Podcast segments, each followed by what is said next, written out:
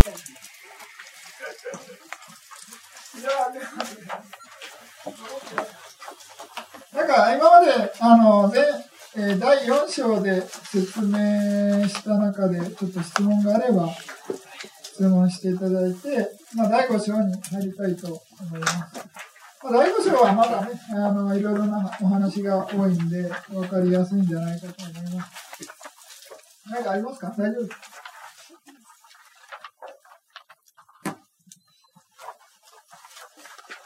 じゃあまあ、続けていきたいと思います。ま、第五章っていうのは、まあ、理論、まあ、小理論分別という、まあ、題名になってますけれども、まず、えー、まあ、初めの方にね、そういうテラダ仏教の世界観で、まあ、いろいろなね、段階の世界を細かく説明してて、まあ、そこでの寿命とかね、えー、の長さとか、あとはまあ世界っていうのがね、どういうふうに生じ滅してるかっていうのの説明ですよね。それがまあ、まず前半にあって、真ん中に業の説明ですよね。まあ、前後とか悪語とかいろいろな業の働きを、まあ4、4つのグループに分ける説明してるっていうのと、あと最後に生まれ変わりですね。まあ、えー、死ぬ時と生まれ変わりの心の流れについて説明してる。で、まあ、最後の部分の心の流れ、まあ、その、生まれ変わり死に変わりする心の流れのことを、まあ、理論っていう、まあ、潜在的な心の流れを理論っていうんですね。ですから、まあ、死ぬ瞬間から、生まれ変わる瞬間の心の流れも理論に含まれる。ですから、まあ、そういうようなことで、まあ、理論っていうような題名がついてます。ただ、まあ、あの、世界の説明があるんでね、あの、ブーミーっていうような表現をする場合もあるんですけれども、まあ、普通は理論、分別っていうことでね、えー、第5章の勉強、まあ、題名になっているということです。それで、えー、結構あの、間違いっていうか、が多いんで、先にちょっと訂正しましょうか。えー、まず、あの、翼海全主地っていう場所が下の方にあったんで、これ上に上げてもらえます？この人間の上に、人間の下に翼海全主地7っていうタイトルがついてるんですよ。わかります？皆さんのテキストに。あですから、上げてください。はい、人間の上に落としてください。はい人間も一応よく書いですから、全種なんでね。それで、わかりますかわからなくても大丈夫ですよ。そのままで、まあ、別に、それほど。で、次に、門天会、の小って書いてますよね。小さい小。少ない小にしてください。わかります？漢字。少ない小って言うんですか？これ。手でやってもわかんないね。ええ？あ、変えてんこれ、字が下手なこれ、小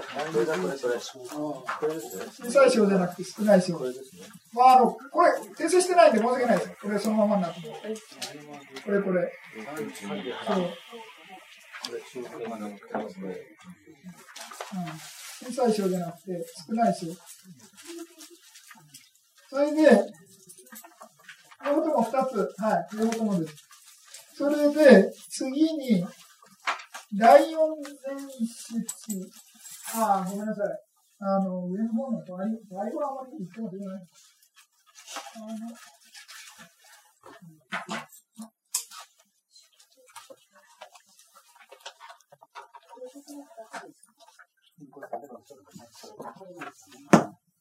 うん。嘘地点のとこに、落とすんじゃねええ山点じゃないや。山点山点のとこの、すや、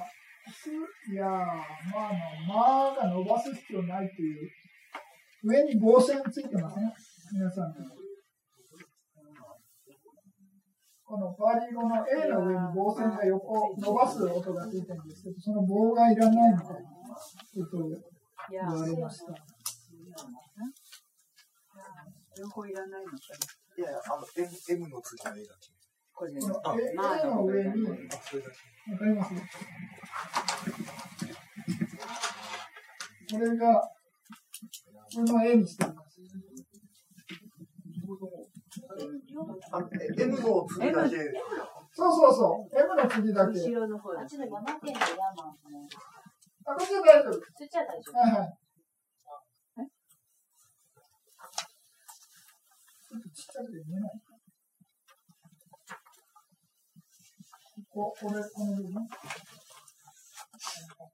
うん。皆さん伸ばしてますよね、皆さんのテキストは。うん。はい。それを外してください。それで、次に、今度は、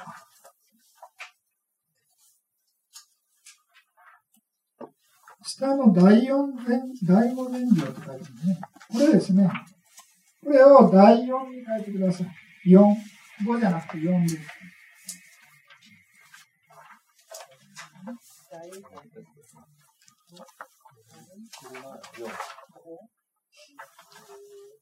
第5じゃなくて第4に書いてください。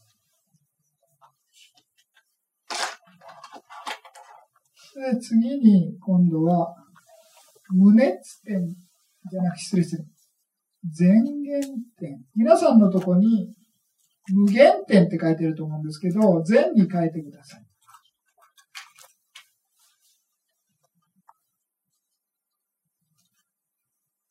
皆さんのところには無ってなってるね。それを全に書いてる、ね。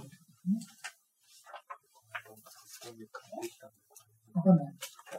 3段目のとこは、皆さんのテキストには無無限点ってなってるんですな。ないって書いてるんですけど、それを全に書いてる。今のところが全、これ変わった、訂正済みです、この。はい。これ全に変えるとですね。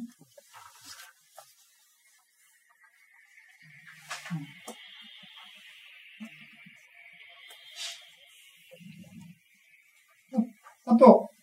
その、次のテキストをもう一遍書いてみますかそれも同じく、皆さんのところ無限点ってなってると思うんですね。それを全減点。同じパターンです。間違ってる。コピーペーストするんですぐ全部間違っちゃう。なんです。で、同じくこの下の小さい章じゃなくて、少ない章は、これをね、二つとも、下のレベル。表。先ほど、ね、小さい章から少ない章に変えますね。ですから、同じくこちらの章も、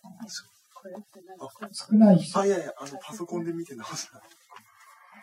これ、章章から少ない章に書いてください。これまだ訂正してない。この、えー、る。わかります？まあまあ、大丈夫です。あの、そのうちあの、訂正表の中に入れますんで、まだちょっと訂正してないんで、えー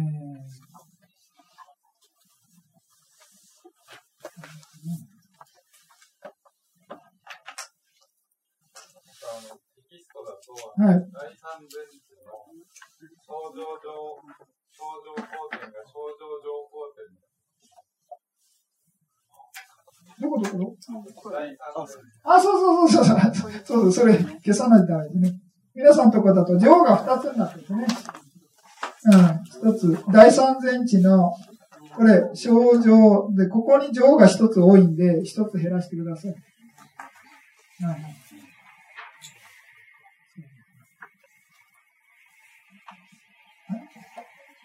はい。はい。はい。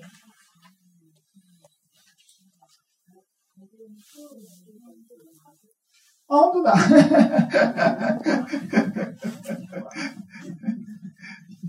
すごすぎる。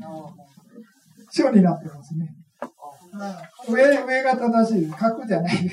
あの、変換間違いです。はい。章、ところの書ですね。上の書と同じですね。わかります？これ、書、書、書。はい。角に、まあ、その変換で書。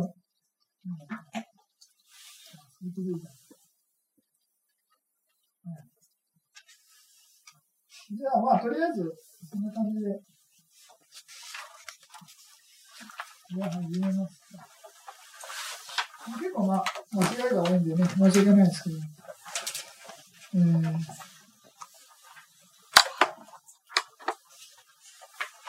で、まあ、テラード仏教の、まあ、世界観というか、まあ、世界がどういうふうにえー、なってるかっていうのの説明で、まあ、先ほどもね、31の世界っていうような表現しましたけれども、まあ、寺田仏教の世界は、まあ、まあ、あの、まあ、どんなね、えー、世界であろうが、まあ、31の世界の中に含まれるみたいな。それ以外ありませんよみたいな感じですね。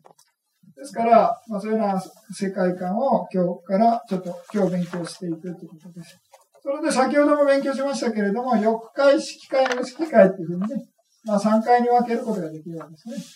それでまあ欲界っていうのは、まあ悪い世界っていうのが悪臭ということで、地獄、畜生、ガキ、アシュラということで、まあ4つの悪い世界ですね。次に人間があって、欲界点が6段階ということで、まあ、11の世界っていうのが欲界地っていうふうに言います。まあ、欲界地ですね。ということです。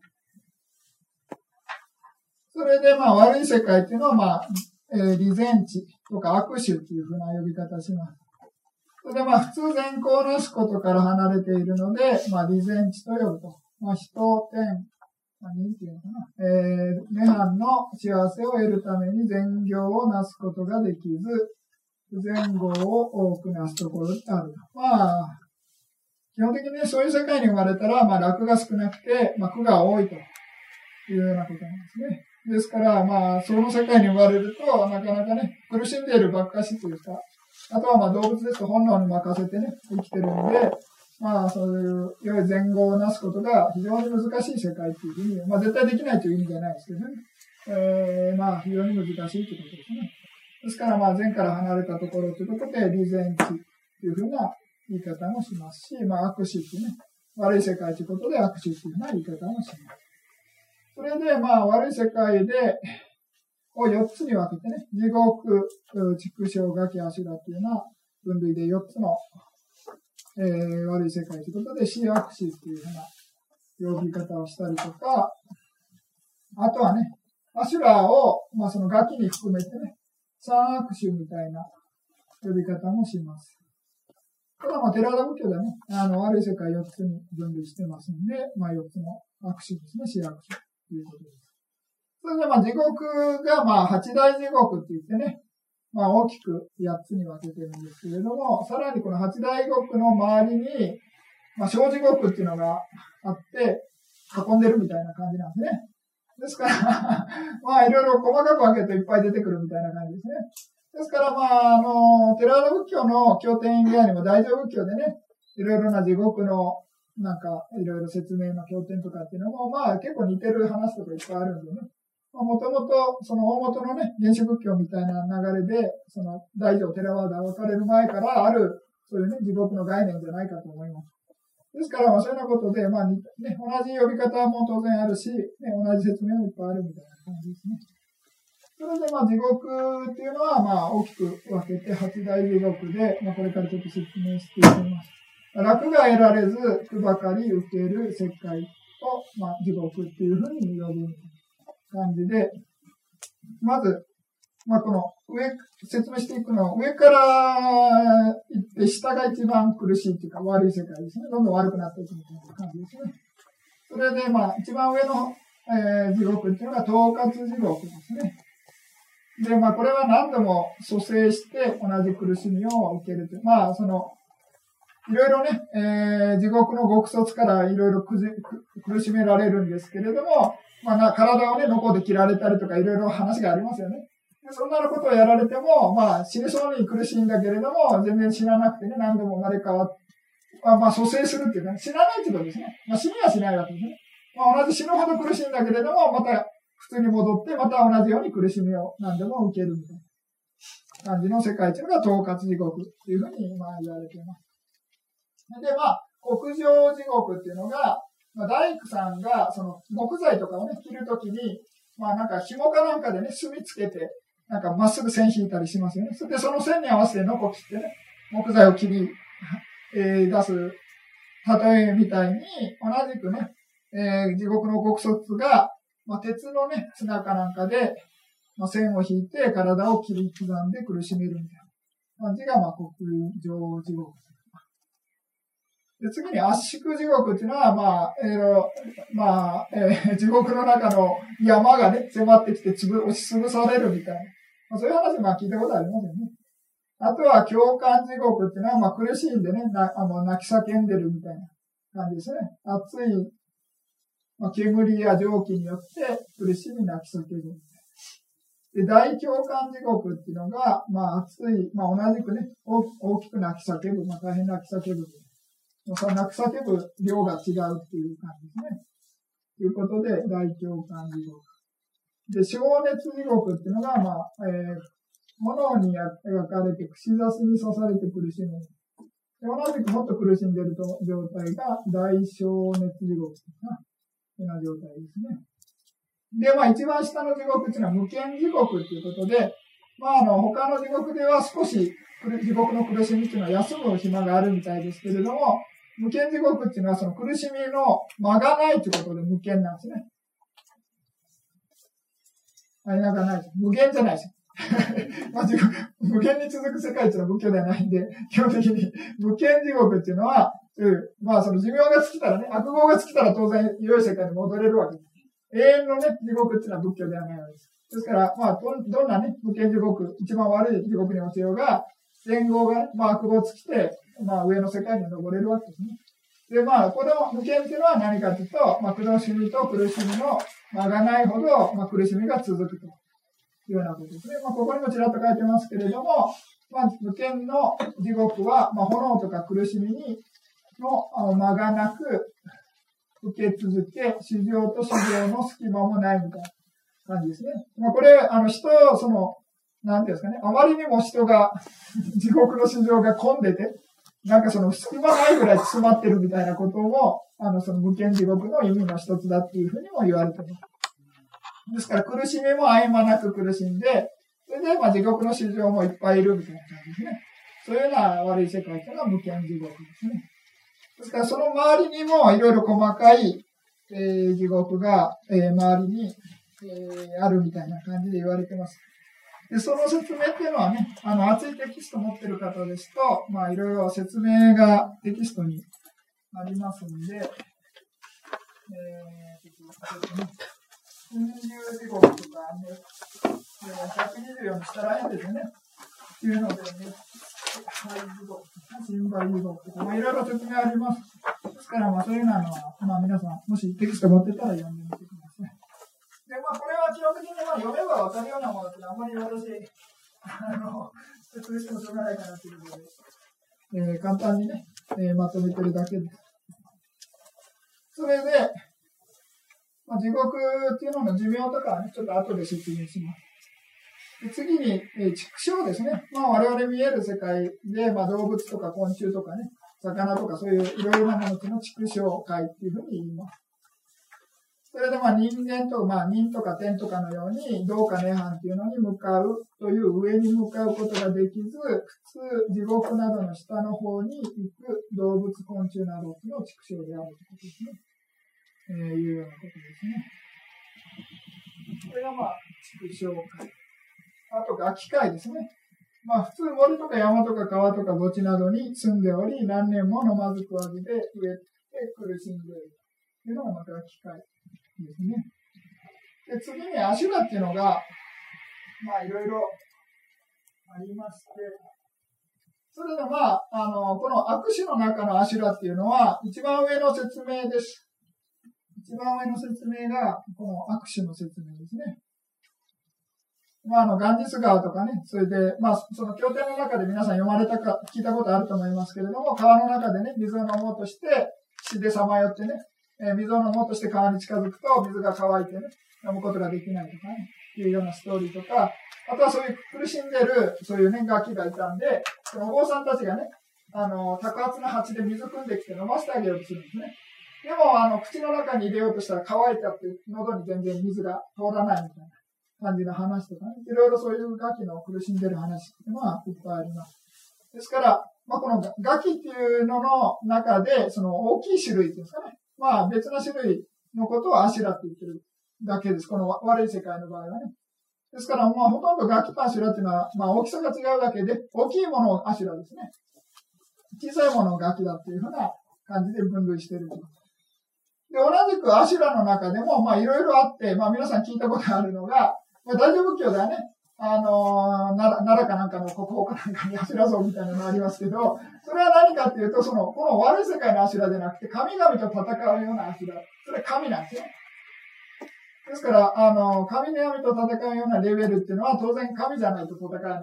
低いレベルの主情っていうのは、その神とね、戦う力ないわけですね。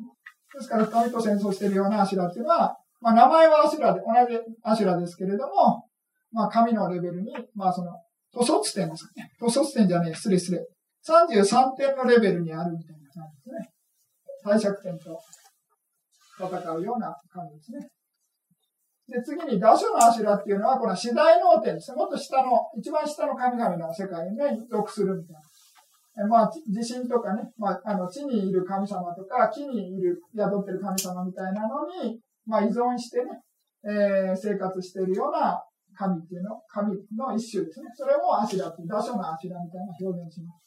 それで、まあ、あの、ジャータカとかね、いろいろ、他の、いろいろな経典の中に出てるのは、まあ、これで、このね、打所の足だってことで、まあ、あの、昼間は幸せな、ね、神、神と同じような生活をしてて、夜になると、え過去の悪業によって、まあ、苦しみを得るみたいな感じのストーリーみたいなのをね、皆さん読んだことあるかもしれない。ただ、打所の足だっていうふうに言います。それでこれ日本語がおかしいかなということで言われたんですけれども、まあ、ここで切った方がいいんじゃないかと思うんですね。頼って生きている神。いや、っていうふうに書けるんで、まあ、これ切ってもいいと思います。ただ、あの、なんですか、必ずこれだっていうわけじゃないですね。私の言いたいのは、私の言いたいのはっていうか、え、っと、ここで切っちゃうと、これイコールになっちゃいそうじゃないですか。ね、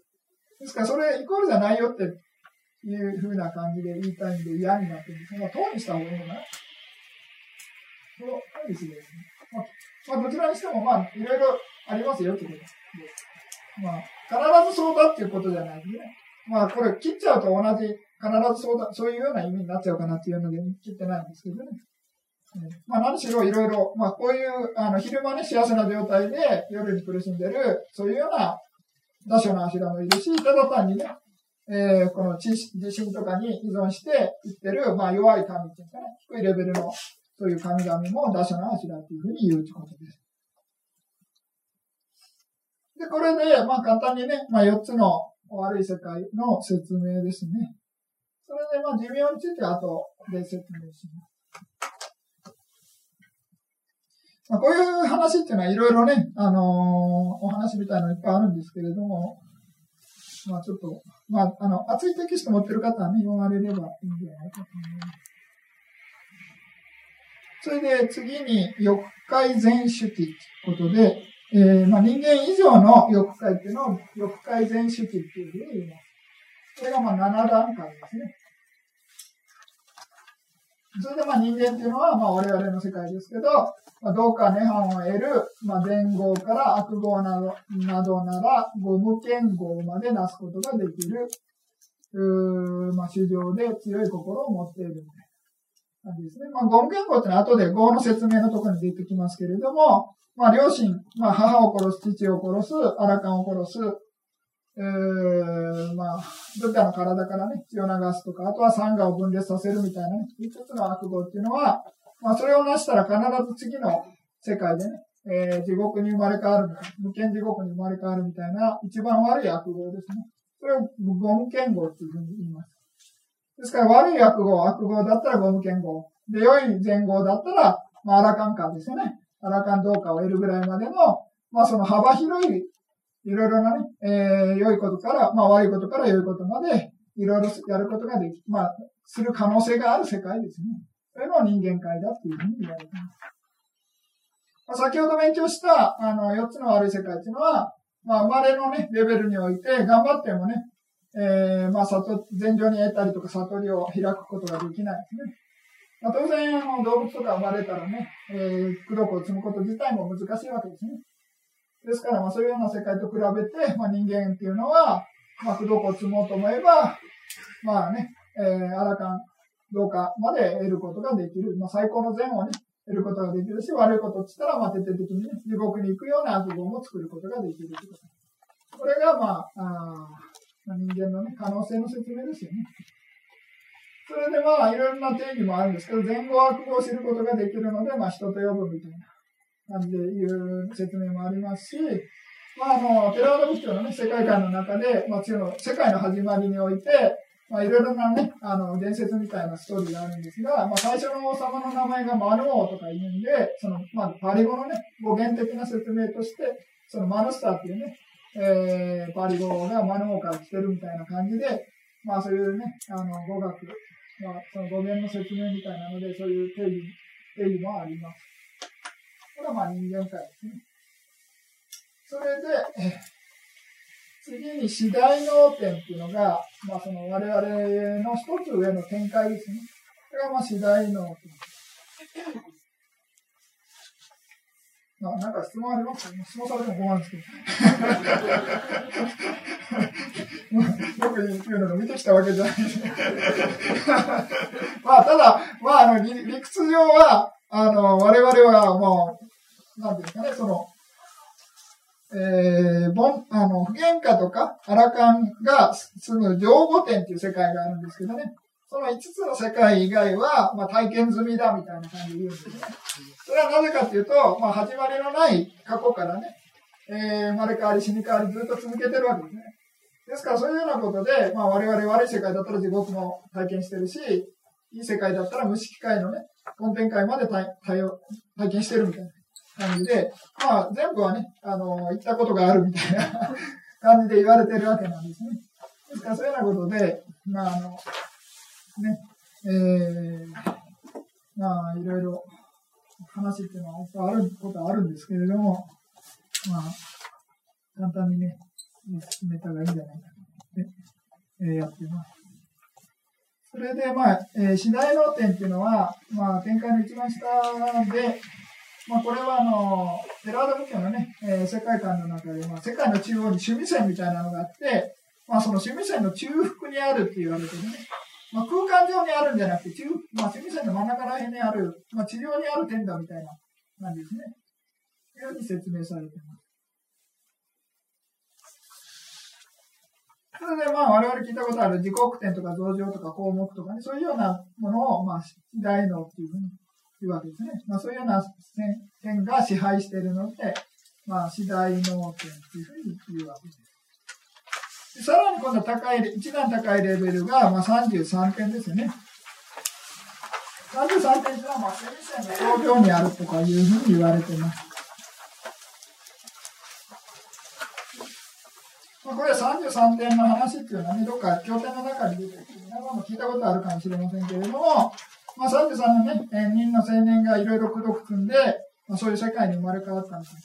よ。ね。まあ、別にそういう、あの、33人の苦毒積んだからそういう世界ができたというわけじゃないんですね。ストーリー的に、まあ、そういう青年が、まあ、苦毒によって生まれ変わったところだから、そういう名前になってるよっていうような、まあ、話もあるということですね。でこれはまあ、33点っていうのが、えー、まあ、趣味線の頂上にあって、まあ、トソス点とかが支配してるんですね。これ書いてない。図書点じゃない、失礼失礼。えー、帝釈天ですね。帝釈天が王様みたいな感じ。うん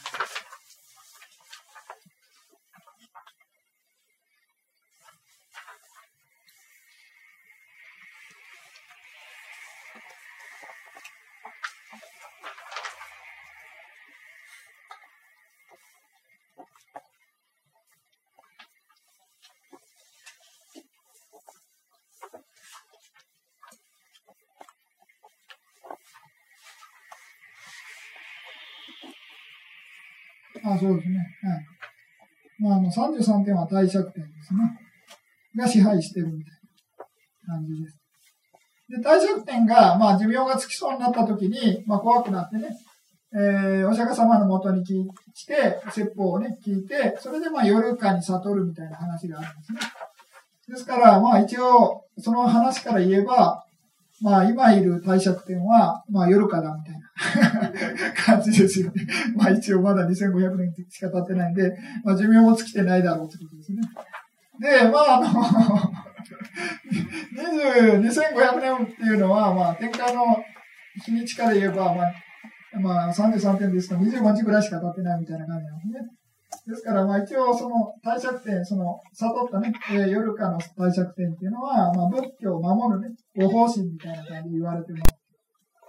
ですから本当はちゃんとね、守ってほしいんですけれども、まあ上で忙しいのかもしれないですが、あまりちゃんとやってなさそうな気がしますけど。まあ、それは、えー、次に今度山天ですね。えー、区から離れる。えーと、いろいろな苦しみや心配などがない世界で、いろいろな幸せに満たされているところ、まあ、処置ですね。天空にあるところで、須山っていう、須山王が支配しているところですね。今まであの、えー、四大能天とか33点っていうのは、まあ、趣味線の上にあったんですけれども、ここから山天以上は空間にね、天空にある、えー、世界みたいな感じで言われています。えー、これがまあ山天ですね。次に塗卒天っていうのは、まあいろいろな幸せや吉祥に満たされており、好ましい諸縁によって楽しんでいる点を、おまあ、塗卒天という。サンクシタ王が支配している。まあ、この塗卒天っていうのが有名なのは、まあ、あの、菩薩がね、えー、ブッダ、あの、生まれ変わる前ですね、に、塗卒天で待ってるみたいな、そういうような概念があるんですね。ですから、我々のゴータマ仏が、あの、菩薩の時ね、あの人間界に生まれ変わる前は、塗卒天で待っててね。で、まあ、タイミングがいい時に、まあ、その、マーヤデイビーですかね、えー、の、マーヤの王妃のところに生まれ変わってきたみたいな感じで言われてます。それで、また今、次のブッダであるね、ブッダになるというか、ブッダというか、まあ、菩薩ですよね。えー、なんていうんですか。弥勒菩薩ですか。弥勒菩薩っていうのは今、塗卒点で待ってるみたいな感じで言われてます。まあ、寺田仏教もね、えー、そういう五仏説みたいなのがあって、次のブッダはね、この地球が滅びる前に仏教が滅んで、で、新しく、あの、誰から教わらない、誰からも教わらないでね、その弥勒菩薩っていうのが悟ってね、また新しく仏教を広げるみたいな、そういうような概念なんですね。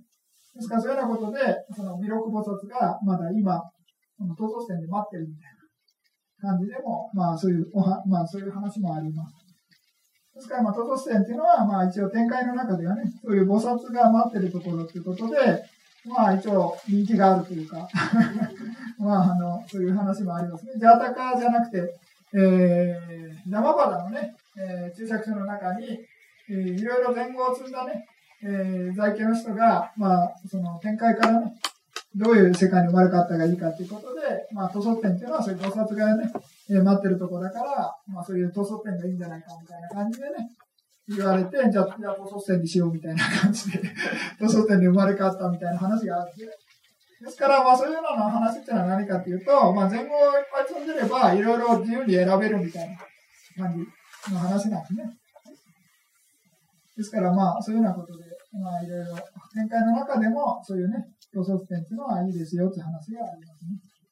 次に楽変化点っていうのは、まあ、自分が欲するものを、まあ、計算して、まあ、作り出すわけですね。で、えー、楽しむ点。楽変化点。で、次に多形自在点っていうのはさらに高いレベルで、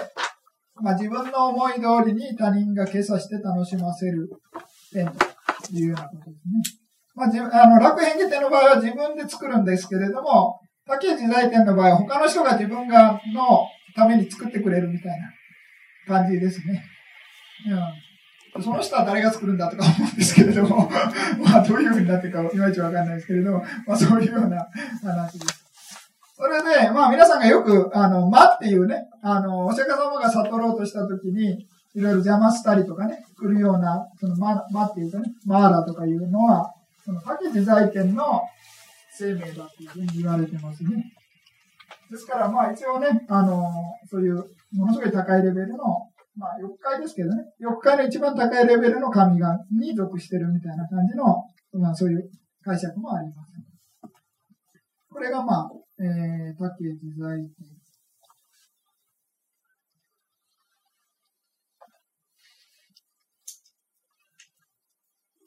ですね。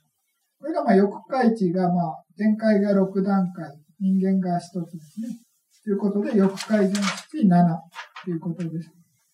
まあ、このいろいろな細かいストーリーっていうのも、もしテキスト持ってたら、まあ、皆さん自分で読んでください。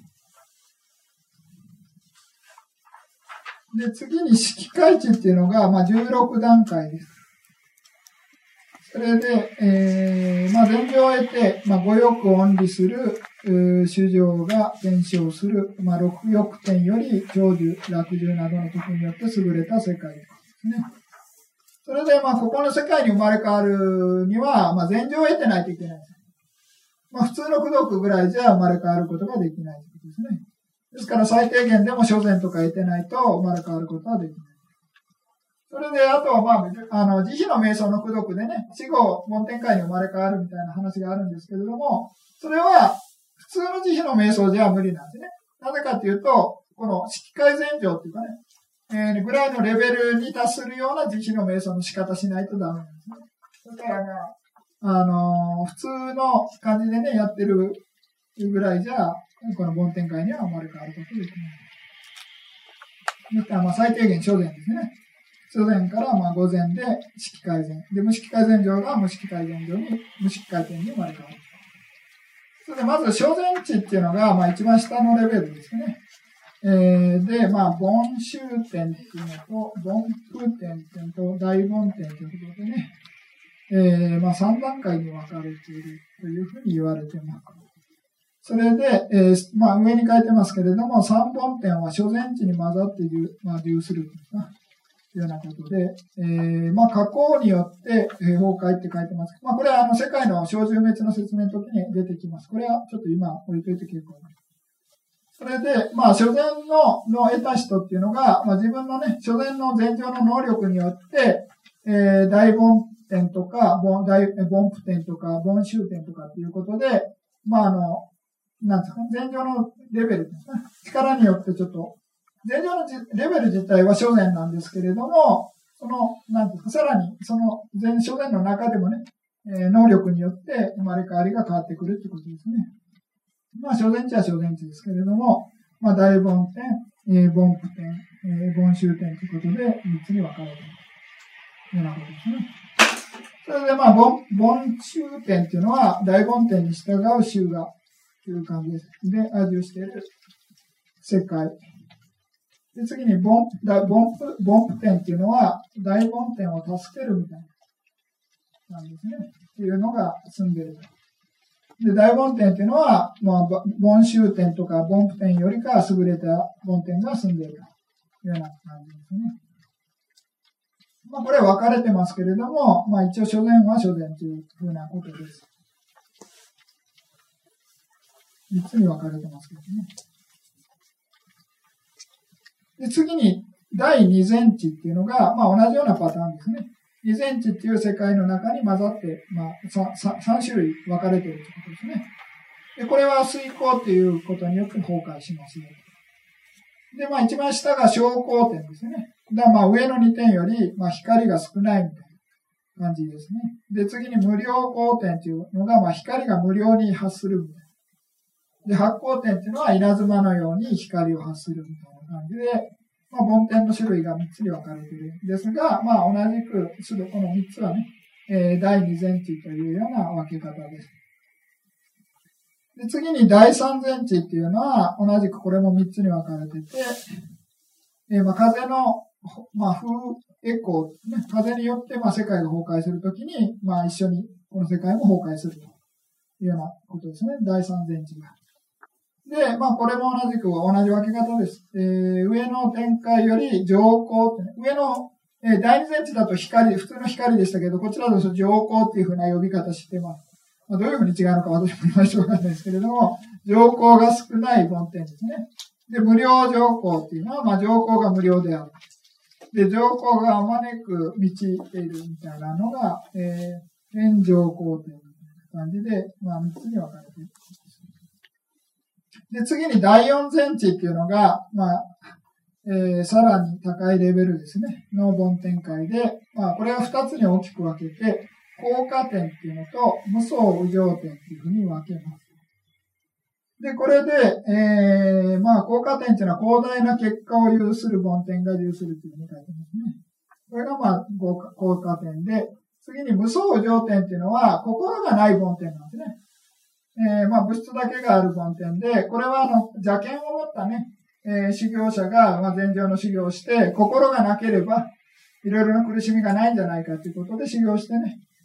えー、まあ、生まれ変わると。でも、別に下脱したわけじゃないんで、ただ単に心が生じてないだけなんですね。で、寿命が尽きたら、また新しい世界で心が動き出すみたいな、生じ出すということで、これは別に下脱したわけじゃない特殊な状態ですよね。心が生じないということです。か？ら、そういうような生命っていうのが、まあ、無双無常点です。それでまあ、心身女が生じなくて、子宮ですね。業によってできた体のみで、その体が、まあ、ずっと留まってるっていう感じですね。それが無双無常点です。それで、情、情語点っていうのが、えー、まあ、その、まあ、分類すれば自然地の中に情語点があるんですね。自然地の上にあるってわけじゃなくてね。まあ、だからちょっと書き方がいまいち良くないんですけれども、まあ、情語点っていうのは、自然地の中で。それで、まあ、情報点の特殊なのは何かっていうと、まあ、不言化とアラカン同化ですね。が、まあ、の3人の聖者、まあ、3種類の聖者ですね。まあ、厳密に言うと、まあ、3種類ですけれども、まあ、時間ね、実際存在するのは、不言、アラカンの聖者が、まあ、あの、生きている世界っていうのが、まあ、情報点です。でもよくみんな勘違いするのが、アラカンが生まれ変わってる世界かと勘違いするかもしれませんけど、そうじゃなくて、不言化に達した人がそこで修行してね、アラカンになるからアラカンがいるっていうだけで、別に人間界でアラカンになったら別にそこに生まれ変わるわけじゃない。他の世界でね、アラカンになったらもう二度と生まれ変わらないだけの話で、この情報点にアラカンがいるっていうのは別に生まれ変わってアラカンじゃなくて、不言化の状態でね、情報点に達して、それで不言化からアラカンになった場合がそこにいるだけの話。ですから他の世界でね、アラカンがここに生まれ変わってきたわけではないですよ、ということを、まあ、勘違いしないでください。それで、まあ、これはあの、過去の修行、修習したゴリキニの力によって、えー、生まれ変わる世界が違うというふうな説明です。ですから、ゴリキっていうのはね、真とか精進、念、情、絵っていうね、まあ、5つのその瞑想するときのね、力で、まあ、反対、あの、誤解とかをね、その取り除く反対の力っていうね、ようなことで言われてます。それで、まあ、芯が強く、強いと不射点ですね。精進が強いと無無熱点。念が強いと前言点。情が強いと前見点ですね。で、絵が強いと無劣点みたいな感じで、その、五力のね、それぞれの5つの力の違いによって、まあ、5つの情報点のどれかに生まれ変わるということです。それで、まあ説明としては、不射点っていうのが、まあ自分が得た天狗などを一瞬も捨てることがなく、えー、仙台港の間住むことができる世界。で、次に、えー、無熱点っていうのは、熱っていうのはまあ心配みたいな。何の心配もない大変平和な世界だ。まあ、他の世界も平和だと思うんですけどね。まあ一応名前の言われとして、まあ、そういうことですね。あとは、まあ、清らか、えー、前言点というのは清らかな目を持ち合わせて、えー、見ていることができる世界ということで前言点。えー、次に前見点というのは清らかな、大変清らかな原式を持ち、えー、自然の目と知恵の目によって他を幸せに見ることができる、見ることができる世界ですね。が前見点。で、無劣点って大変幸せな世界で、いかなる点でも劣ったものがない世界の無劣点ですね。うん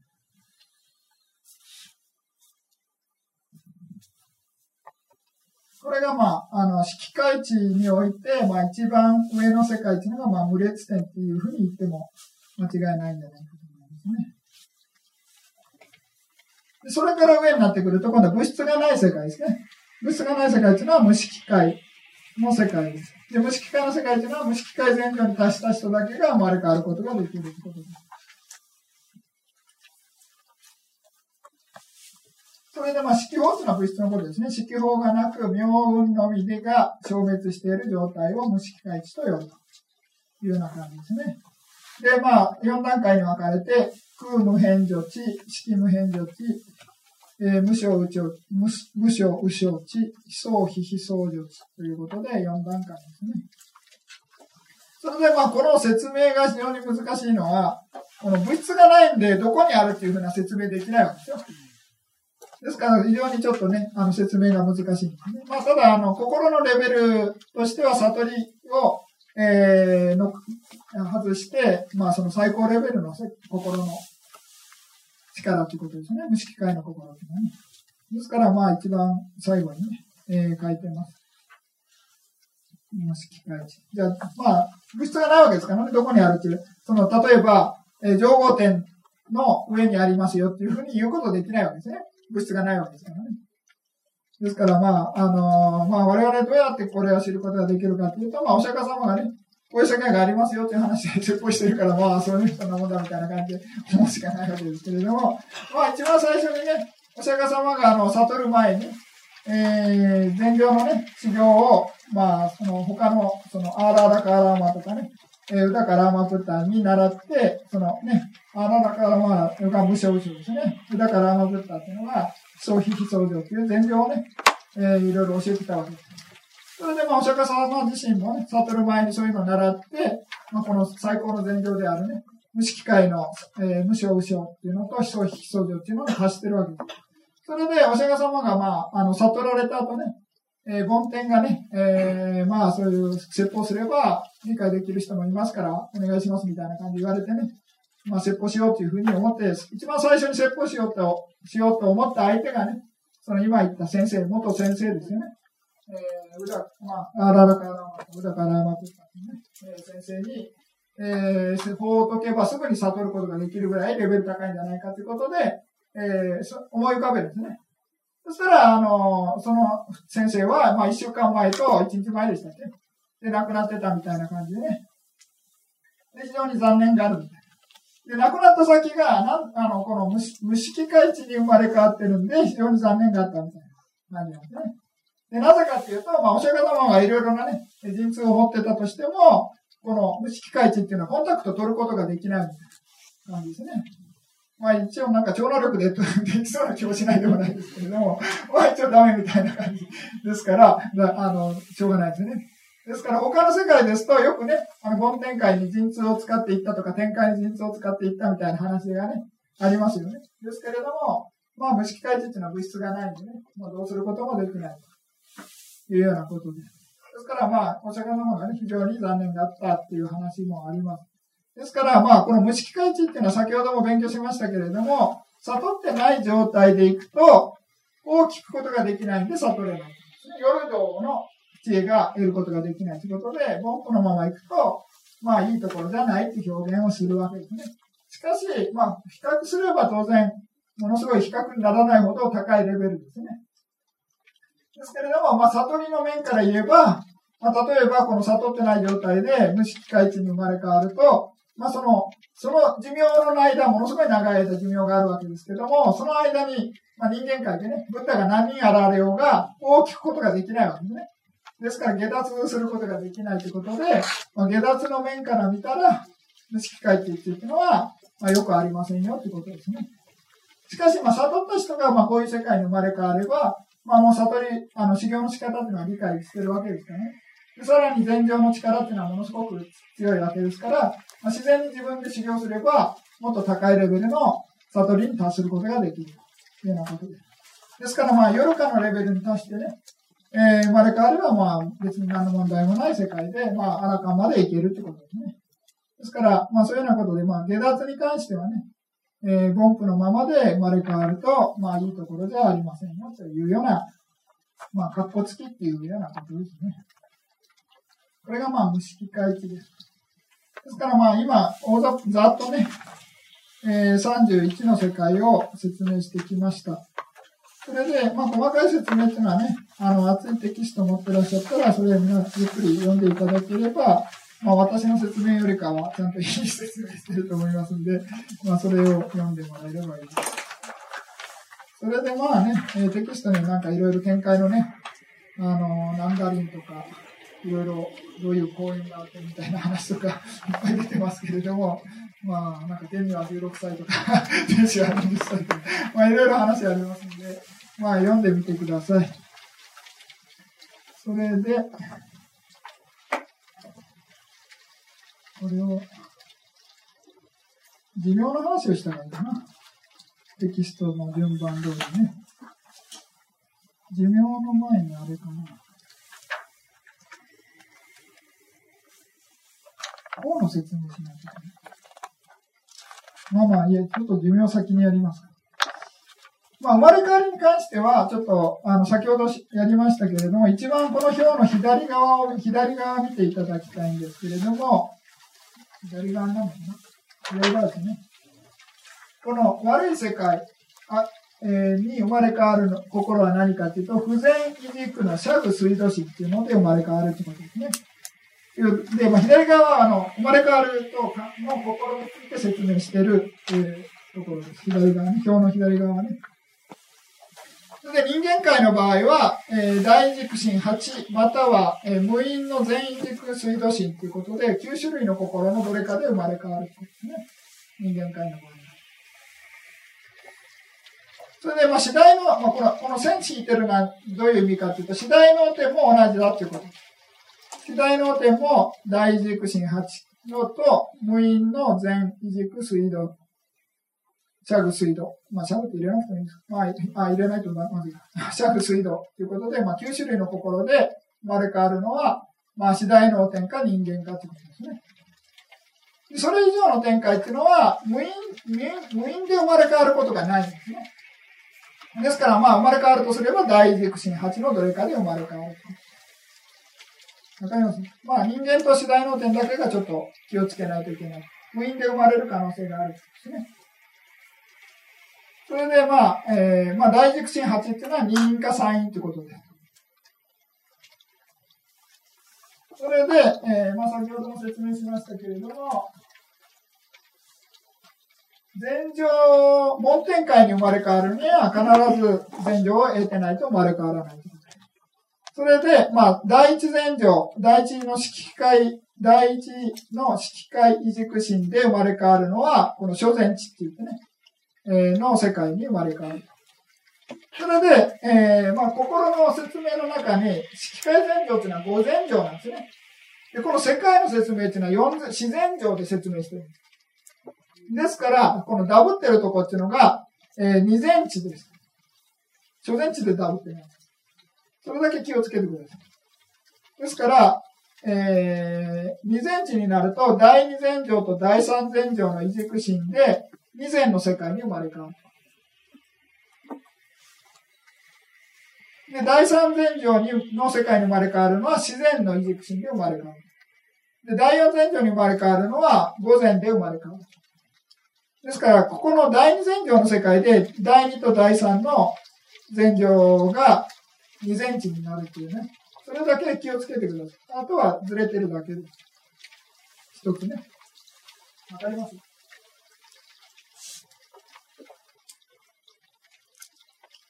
ですから、二前地に生まれ変わるのが、その異軸心が2種類あるということで。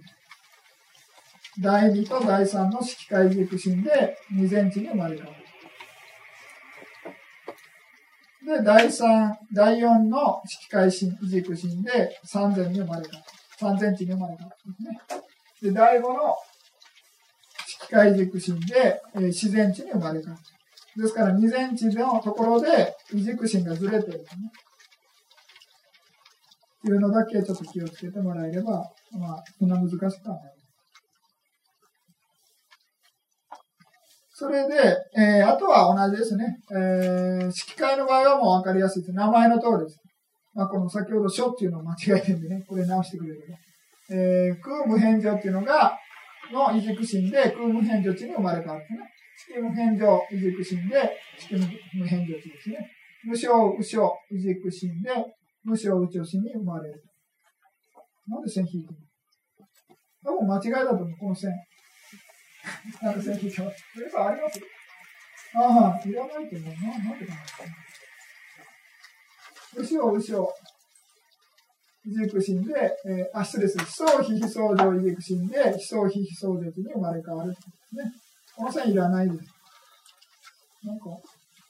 の時ふと思ったかもしれないですけど。多分いら関係ないですよね。これがまあ、左側ね、えー、異軸心と生まれ変わる世界の関係ですね。ですから、まあ、異軸心見れば、どういう世界に生まれ変わるかっていうのは、まあ、大体想像つくわけですね。